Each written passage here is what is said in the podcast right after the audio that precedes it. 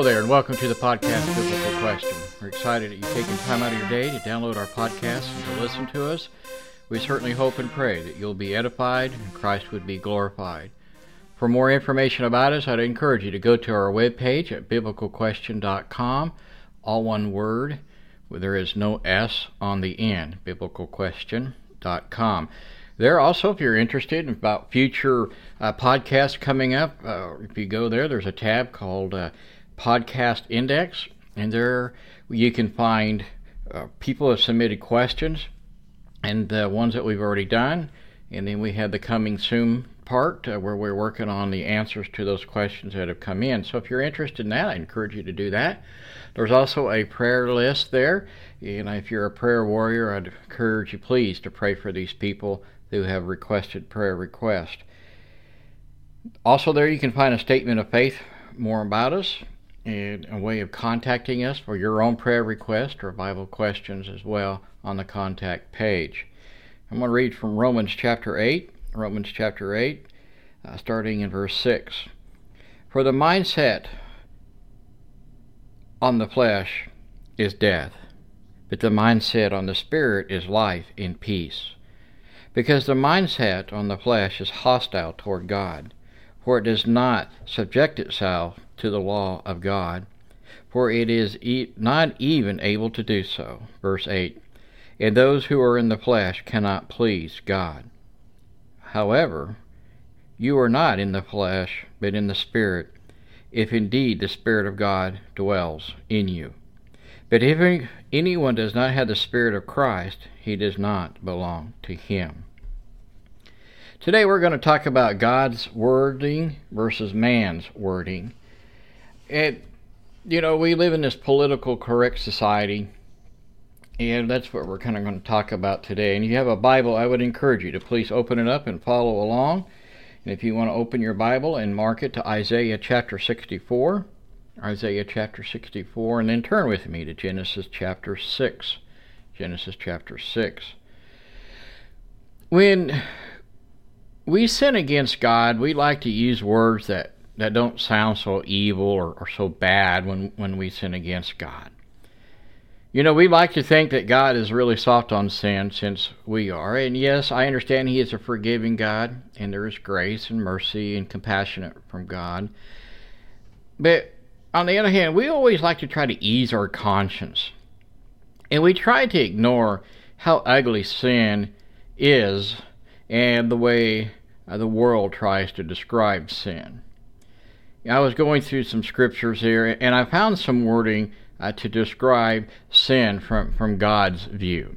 Murder, fornication, abortion, homosexuality, pedophilia, stealing, bribery, domestic violence, child abuse, coveting, false worship, taking the name of the Lord in vain, false witness, haughty eyes, lust, wicked plots, pride, gluttony, laziness, ethnic cleansing, prostitution, intoxicated, pornography, abused power, drunkenness, idolatry, idolatry, malice, illegitimate birth, running to evil plans and people, incest, cowardly.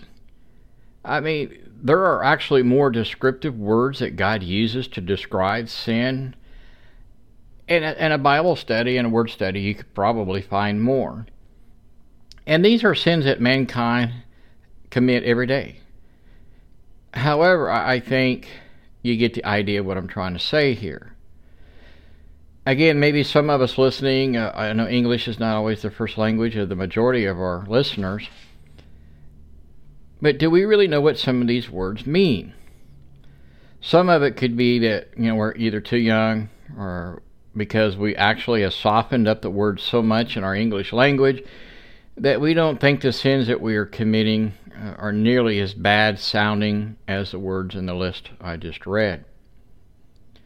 So many times, what God calls a sin, uh, the words have a way of, of piercing us. That, and so, in order to soften our conscience, we we change the words so they don't sound so offensive or, or so blunt because we don't like bluntness anymore in our society. And I actually don't mind people who are straightforward. You know where they're coming from, and and are the people that sit behind a fence uh, down in a hole somewhere and launch grenades at you. Uh, you never really know uh, where those people are coming from. As someone told me, a, a rated R word, uh, perhaps we try to turn it into a rated G word using the, the motion picture uh, ratings here.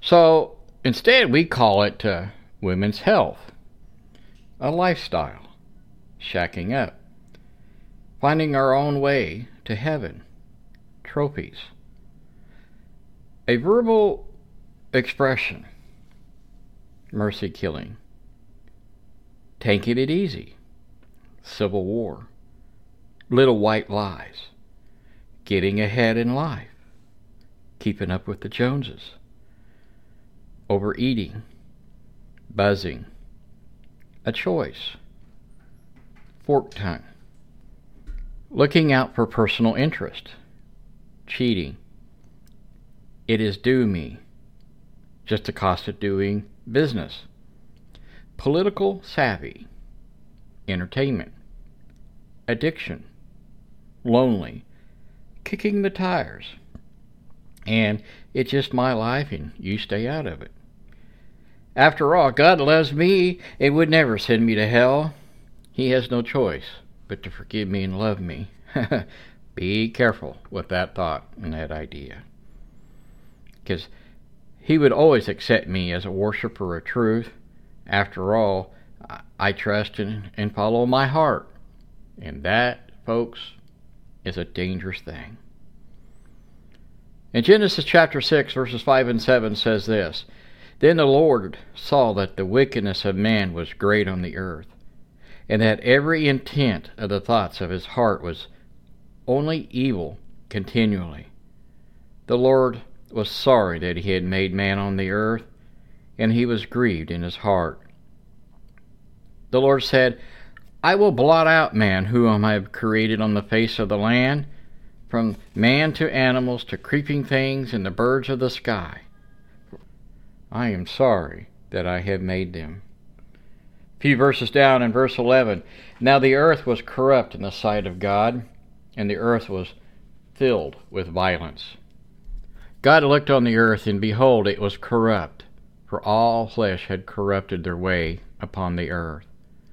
Then God said to Noah, the end of all flesh has become before me, for the earth is filled with violence because of them.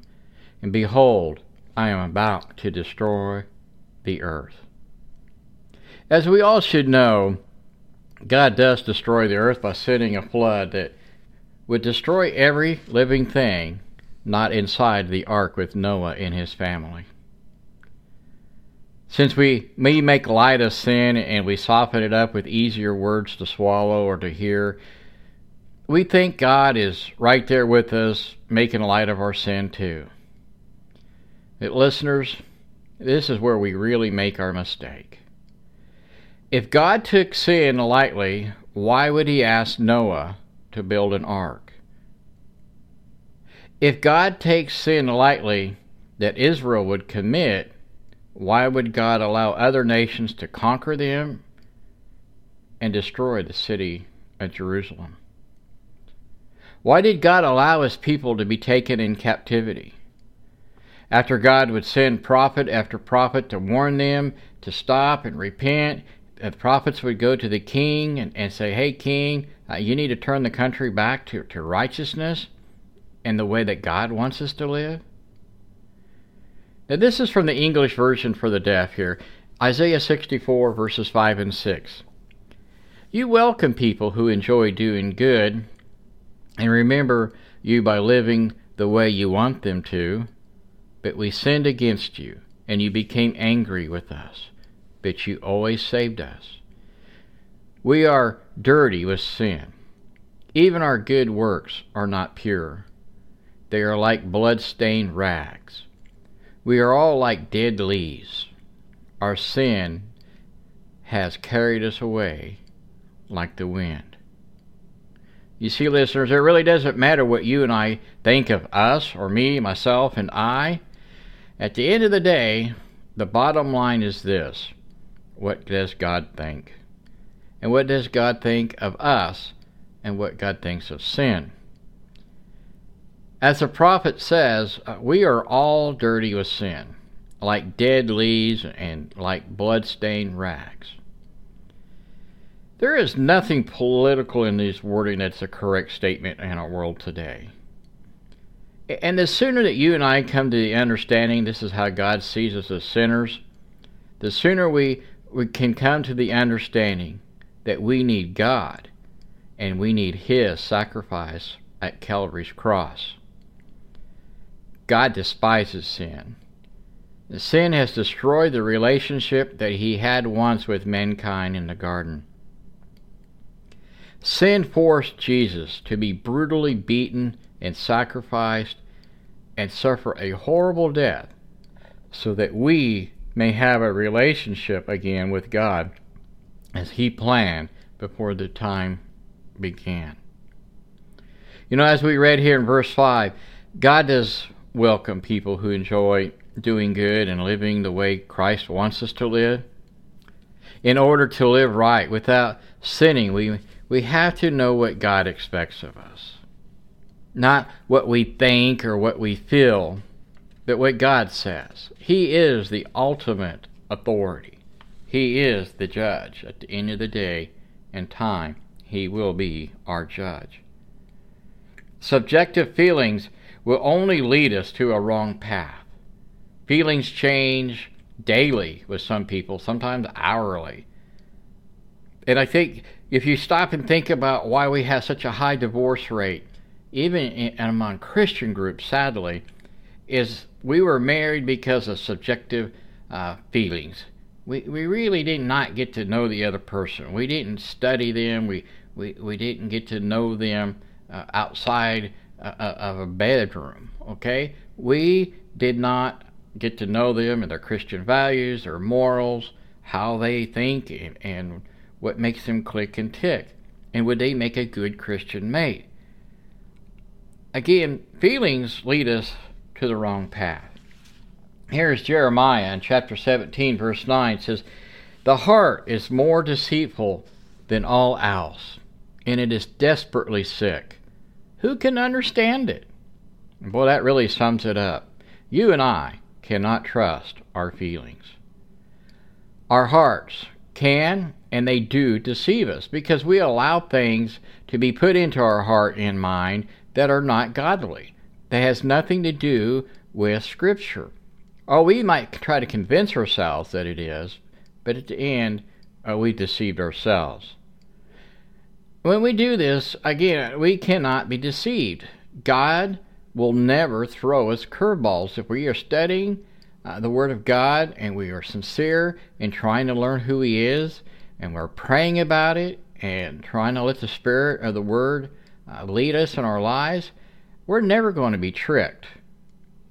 He wants us to, to live a life that is above board, a life that is a reflection of who He is and who Jesus is and what he did for us. Jesus never told the Father how things were going to be. He did not lay out ultimatums or try to bargain with the Father, say, well, you do this, I'll do that type thing. It didn't work that way. Jesus completely surrendered everything and anything to the Father, and he let the Father make those decisions and lead him. Jesus' life was a perfect life. It is a perfect example for us without a single sin. Because Jesus was sinless and blameless. The scripture makes that very clear. Because he was this way, he was able to offer himself as a perfect sacrifice for our sins. Here's Jesus in Matthew chapter 26, verse 28 says, For this is my blood of the covenant which is poured out for many for the forgiveness of sins. You see, that's how we really receive forgiveness of our sins, is through the blood of Christ, through that new covenant that He has established for us, that we call the New Testament. Jesus' blood was shed for sin. Not mistakes, like we like to try to call them, not for little white lies or lifestyles or hobbies, not for trying to keep up with the Joneses or trying to stay ahead in our business, pride or forked tongues, being sneaky, uh, it's my life, and so on, as, as I've already pointed out. We need to be living our lives above reproach, without appearances of evil, so that we may find ourselves worthy in front of our judge on the last day. You know, I, I remember working with a, a small congregation in Missouri years ago every year the local church there had had a gospel meeting, and on that weekend uh, it would always be at, at, the theme park there in, in Branson. And I knew people there. I lived in that area for a while, and I knew people who worked uh, at Silver Dollar City, and they would say that shoplifting or theft on the weekend that this revival gospel meeting was going on would double, sometimes triple. And is that who we are as Christians? That we go and claim to be Christians and flying that flag and then we go steal? Okay. There was more calls to 911 on this weekend complaining about traffic jams and fights because people were cutting each other off and you know, again, is that a reflection of what we are supposed to be doing as Christians? Is that what Christ like people are to be doing? Do we think we're above the law of the land or uh, we can just do anything we want and say? If that's what we're thinking and we're still trying to fly that flag as Christian, uh, we need to rethink our lives. Listeners, we, we must never allow worldly influence to control us in our worship, in our personal prayers, and in our Bible studies. Once we allow this to happen, once we allow worldly influences to control every fiber of our being, this will lead us to destruction. This is what happened with the people in Israel when they would be warned about idolatry and the sinful lifestyles and, that they were doing, and the prophets would continue to warn them. Do we look like, do we smell like sheep? Or do we rather do we look and smell like a goat? You know, sheep they really like to eat green grass and they like to be led and around and, and goats they'll eat anything and they're very destructive. Is that what we are? There's a very famous prayer that was led before the Kansas House of Representatives in 1996. And the preacher was from a, uh, the Christian church out of Wichita and I want to read it for you. Perhaps some of you have already heard it or read about it or whatever. And it was a big topic in the news as well, as well as a commentator by the late Paul Harvey. And it was entitled Heavenly Father. And this is a quote We come before you today to ask your forgiveness and seek your direction and guidance. We know, your word says, Woe to those who call evil good. But that is exactly what we have done. We have lost our spiritual endeavor in our values. We confess that. We have ridiculed the absolute truth of your word and call it pluralism. We have worshipped other gods and called it multiculturalism. We have endorsed perversion and called it an alternate lifestyle. We have exploited the poor and called it the lottery. We have neglected the needy and called it self preservation. We have rewarded laziness and called it welfare. We have killed our unborn and called it a choice. We have shot abortionists and called it justifiable. We have neglected to discipline our children and we've called it being self esteemed. We have abused power and called it political savvy. We have coveted our neighbor's possessions and called it ambition. We have polluted the air with profanity and pornography and called it freedom of expression. We have ridiculed the time honored values of our forefathers and called it enlightenment. Search us, O God, and know our hearts today. Try us and see if there will be some wicked way in us. Cleanse us from every sin and set us free.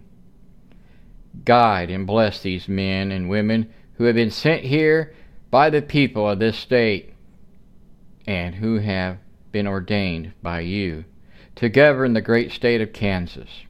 Grant them your wisdom to rule, and may their decisions direct us to the center of your will.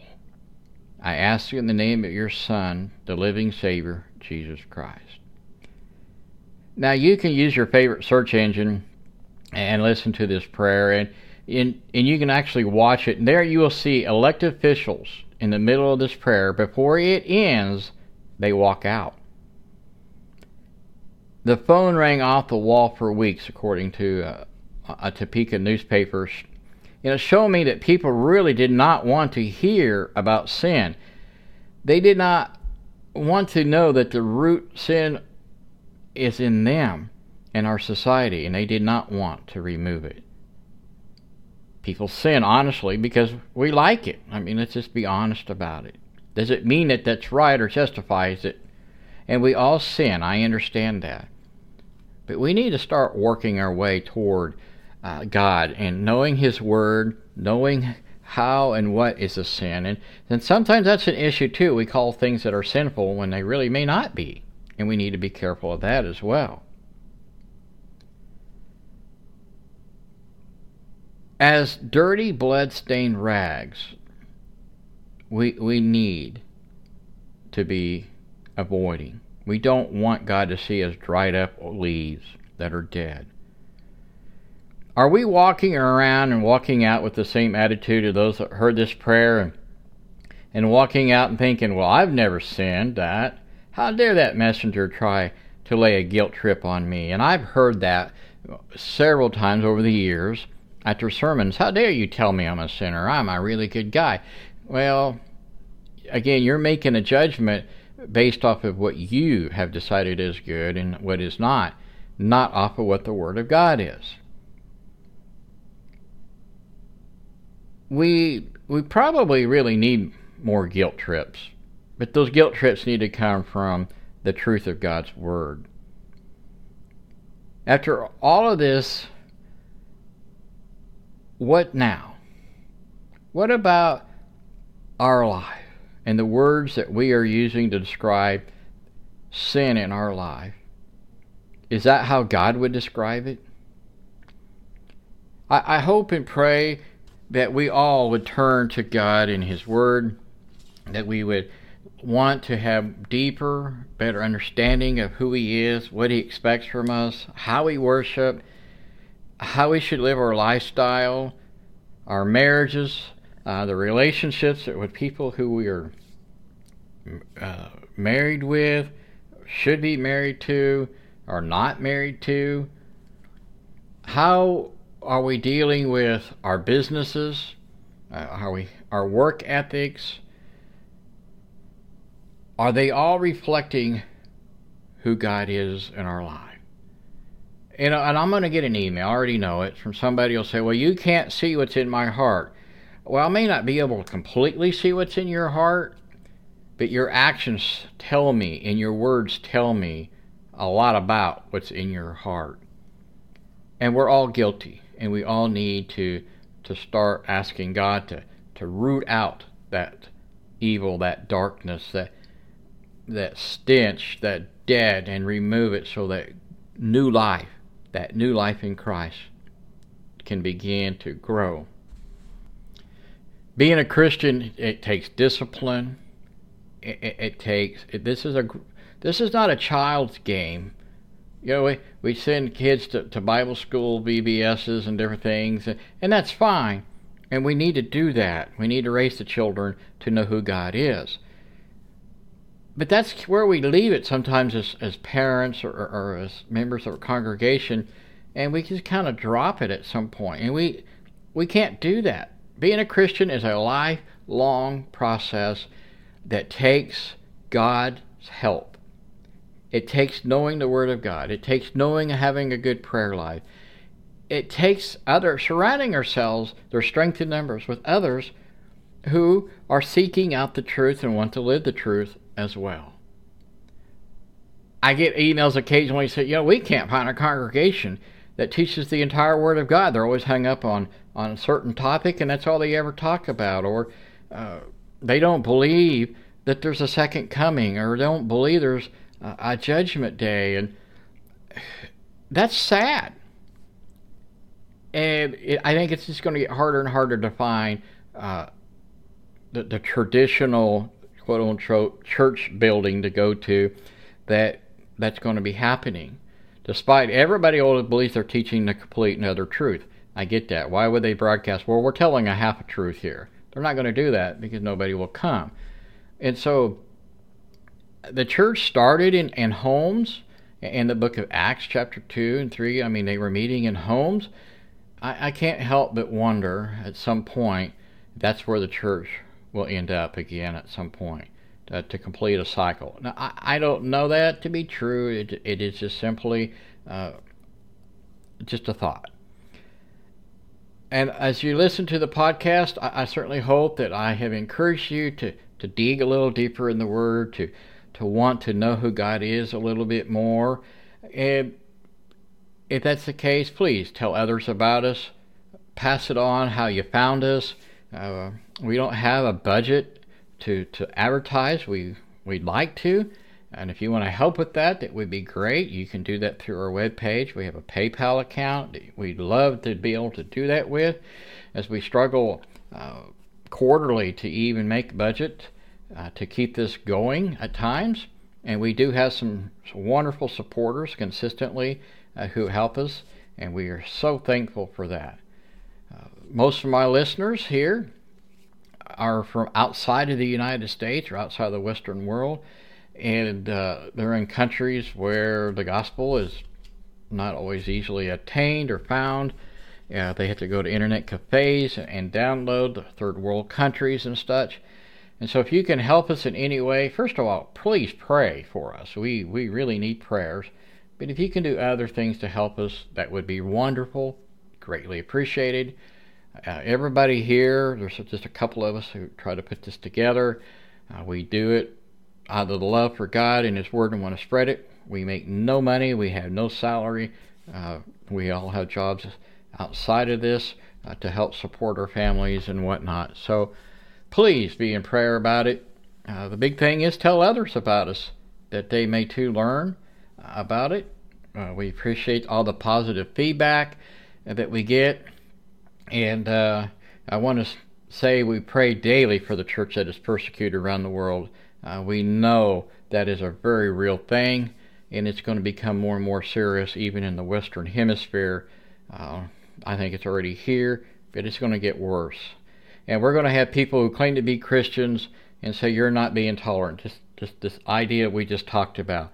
Uh, that a Christian can fly this flag and still do those worldly things, and that's just simply not true. And that's not a politically correct statement. I know it, and that's okay. And so I don't believe Jesus was always politically correct. And so I want to say a special hi and thank you uh, to uh, Lafayette, uh, Indiana, and then a special hello to uh, the Brookings, South Dakota area. We have several listeners there who have uh, been great uh, listeners, very consistent. And we have listeners from actually from New York City to San Francisco to Minot to Houston, we, from Mexico City to actually Israel, believe it or not, it across Europe. I mean, they're just all over, and I'm not going to name all the other countries. Australia. They're just.